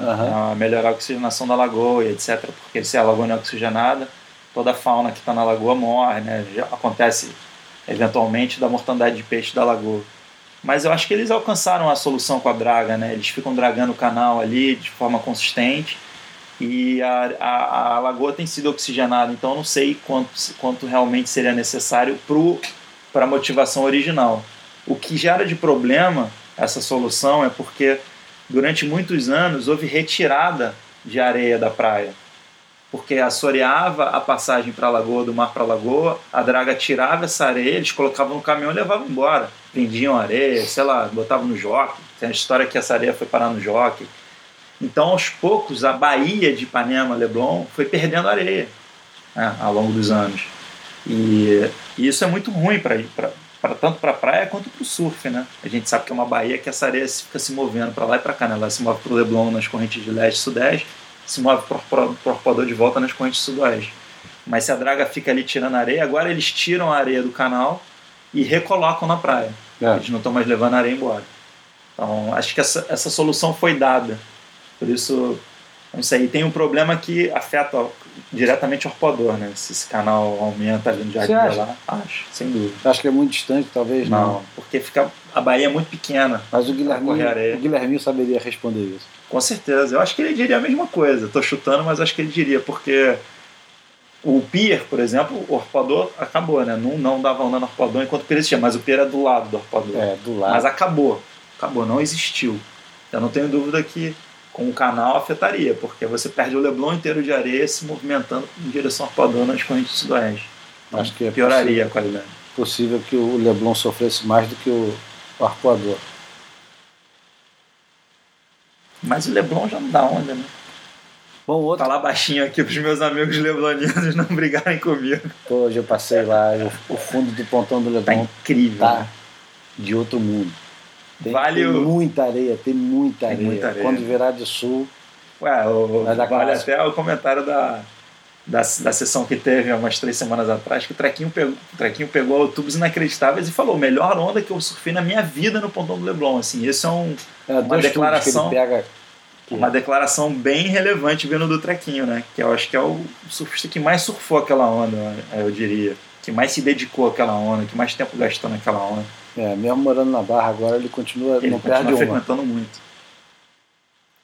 Bom, tá chegando ao fim de mais um Boia. Olha, eu comprei o, o, o domínio boia.surf, só que eu não sei fazer o, a conversão para virar um site de verdade. Eu estou estudando isso. A gente já está com o microfone melhor, já comprei o domínio boia.surf, que eu não, não faço a menor ideia de como é que faz para usar, mas eu comprei. Tá bom. E eu, na verdade, queria fazer um comentário que, claro, da semana do nosso último boy, a gente falou do técnico. E, para mim, Hoje eu acabei não falando quem eu acho que seria o melhor técnico. A gente falou do Renan, você comentou do. Acho que o Júnior Faria comentou do, do Fábio Gouveia. E do Marcos Conde. Do Marcos Conde. Você falou do Pedro Miller. Uhum. Para mim, o melhor seria o Léo Neves. Acho que ele. Que é teu primo. Não, eu... engraçado porque eu não falei no último podcast porque eu fiquei constrangido por ele ser meu primo. Eu falei, pô, vai parecer uma coisa. É... Autorreferente. É, meio de comadre, né? É. E eu passei, eu falei, pô, que besteira, eu acho isso de verdade. Eu não falei por conta desse constrangimento, de parecer que é porque é o meu primo, e não é não. Eu realmente acho que hoje ele é quem se dedica, dos que eu vejo, assim, ele se dedica muito à performance. Eu acho que ele é, eu acho que ele une essas duas coisas, né, que a gente vinha falando. Ele é uma, uma, um surfista muito talentoso e que se dedicou muito à competição. Eu acho que ele aprendeu muito a competir. É, não, assim, acho que ele teve uma carreira do tamanho que foi a carreira dele. Na minha opinião, acho que ele poderia ter ido mais longe é, com o talento que ele tem. Mas ele é esse cara que entende de bateria, mas ele entende também do surf progressivo. Ele sabe ajudar o cara a dar o aéreo, a, a mão na borda, como é que é a posição do corpo. E eu acho que ele tem feito isso de maneira bem interessante. Eu, eu acho que o, que o papel do técnico vai além da, sim, sim. da, da performance eu acho que vai um bocado. Acho que até é possível que o principal papel do técnico hoje em dia, do jeito que os caras estão surfando, é, é controlar o, os, os, devaneios, as coisas que vão acontecendo dentro da cabeça do competidor. Psicólogo, né? Mas é um psicólogo esportivo que ao mesmo ah. tempo entende o ambiente que o cara está se metendo, Sim. entendeu? Pode, nem precisa ser surfista pode ser um competidor de outra coisa, ou um profundo conhecedor. Mas para os devaneios que ele tem dentro d'água ou fora d'água? Não, os devaneios que assombram ele durante a bateria. Mas, mas isso aqui é interessante. Eu acho incrível esse, esse tema. Porque a gente competiu, a gente sabe a quantidade de coisa que passa na nossa cabeça enquanto a gente está sentado na prancha esperando a próxima onda, na bateria, né? Eu te dou um exemplo, quer ver? O, o Mas Vitinho... um cara que, competi, que não competiu surf, eu acho que ele não entende essa dinâmica. Ah, ele entende porque eu acho que.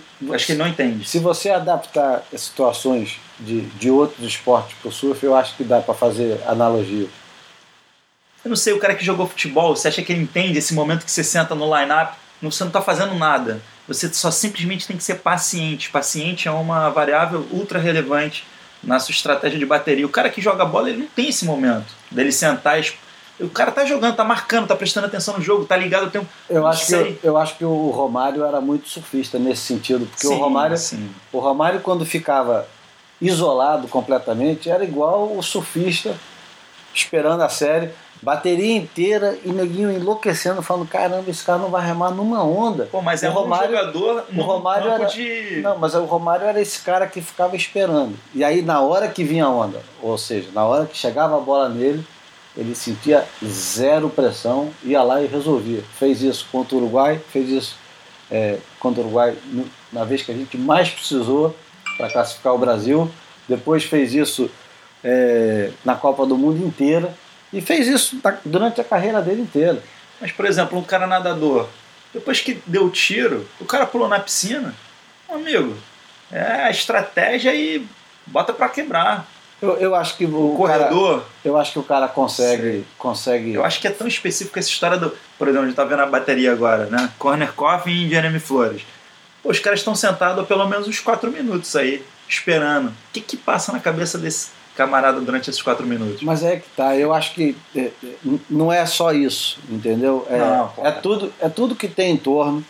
Uma vez o Zé Seabra, que é o, era técnico do, técnico e mentor do, do Thiago Pires e é hoje técnico e mentor do Vasco Ribeiro. E é um dos caras que eu acho que, que melhor pensa o surf competição, que, que, que mais analisa tudo que tem em torno do surf de competição. E ele falou que uma vez conversando com, com o Julian Wilson, o Julian Wilson tinha é, chegado à conclusão com o técnico dele o que, que eu preciso para ser o melhor surfista do mundo? O que, que eu preciso para ser o melhor competidor? Tudo que tiver sobrando na minha vida, tudo é, preciso levar a namorada ou não preciso? Ela me dá conforto ou ela é, me deixa com mais pressão? Então, tudo que tinha em volta dele, eu preciso do melhor carro ou não preciso do melhor carro? Eu preciso levar seis cordinhas para para o ambiente de competição, eu só preciso de duas cordinhas. Preciso levar cinco pranchas ou duas pranchas só tudo que estava sobrando o cara tinha que desapegar, entendeu? Para deixar só o essencial, só o básico e só se preocupar com aquilo. Aparentemente não deu certo, porque não chegou a lugar nenhum. Mas esse tipo de, de raciocínio é o tipo de raciocínio que só o cara que está nesse ambiente, uhum. onde ele, é, tudo se resume a um, a um grande desempenho, entendeu? E uma vitória na, naqueles 30 minutos, 4, 5 vezes, até o cara ganhar o campeonato.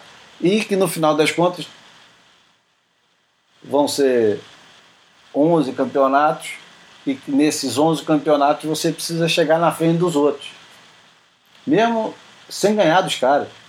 Você pode chegar na frente do o, o, o Medina pode ganhar o circuito mundial sem sequer enfrentar o Mick Fanning nenhuma vez. John John ou o John John, vão se enfrentar uma ou duas vezes, uhum. mas não vão se enfrentar 15 vezes, 12 vezes, 11 vezes. Vão se enfrentar pouquíssimas vezes. Mais um ponto lá para a última etapa lá. Né? Então, já, já até me perdi onde é que eu estava. Não, tava... você estava dizendo que você não precisa ganhar desses caras para você não. se tornar o campeão mundial no final do ano. Não, antes a gente estava falando do, do ambiente de competição, então, de, de técnicos. Uh -huh. E você falou do, do Léo Neves e estava dizendo que acha que é fundamental o cara o cara pegar onda ou ser surfista para poder ser técnico. Eu, eu acho que técnico de surf.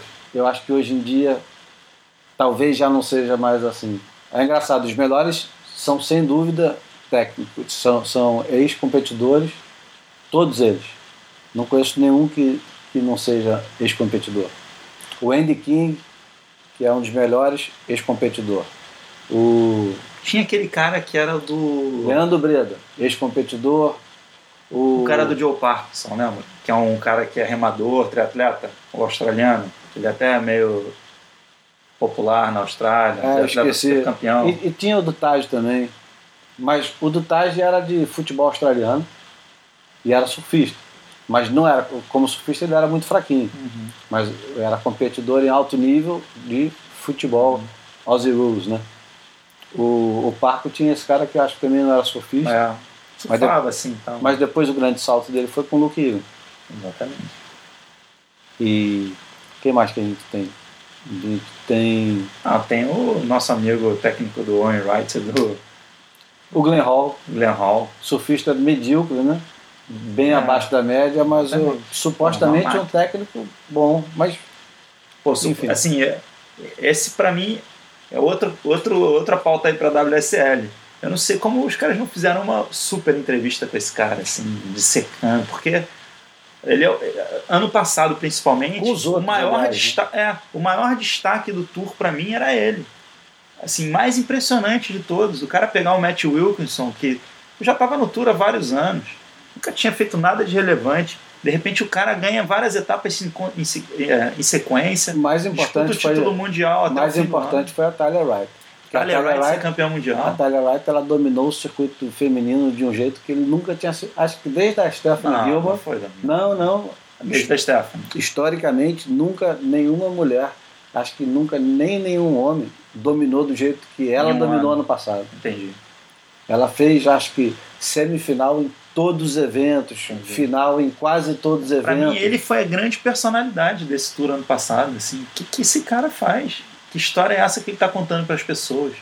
Eu É. teria muita curiosidade de, de ouvir um bate-papo longo com ele, assim, secando um pouco melhor, assim, como ele pensa, o que, que ele pensa, da carreira dele, o que, que ele aplicou, por quê, como foi. Mas é isso aí. Tem o Ross Williams, que está agora de técnico do John John. Ninguém sabe se ele está ajudando ou se ele não está ajudando. Ele- A minha sensação é que ele tá mais de brother, assim, tipo, tem um brother aqui que, pô, tem uma conversa boa, me, me ajuda a focar e tal. É, eu acho que vai um pouco mais além disso. É, deve ser. Mas enfim, são 5 horas da tarde Isso aí. é, é hora de acabar. Vamos botar música nesse final? Pô, arrebentou Tem uma sugestão? sonora. Não, a sua sugestão tá muito melhor que a minha, eu sigo contigo. Não, então tá bom. Eu vou escolher depois e a gente volta semana que vem com o Guilherminho. Se bem que eu tô vendo aqui na sua prateleira e esse Wishbone Ash é muito maneiro. O Spanache é trilha sonora de filme de surf Ah. dos anos 70. Total, animal. Muito bom. Tô vendo aqui na sua prateleira, acabou de me chamar a atenção, um disco grande aqui. Posso Aqui, ó, colocar? aqui atrás de você. ó. Então, eu, Júlio Adler e o Bruno Coutinho aqui ao meu lado, nos despedimos. Até semana que vem com mais um Boia.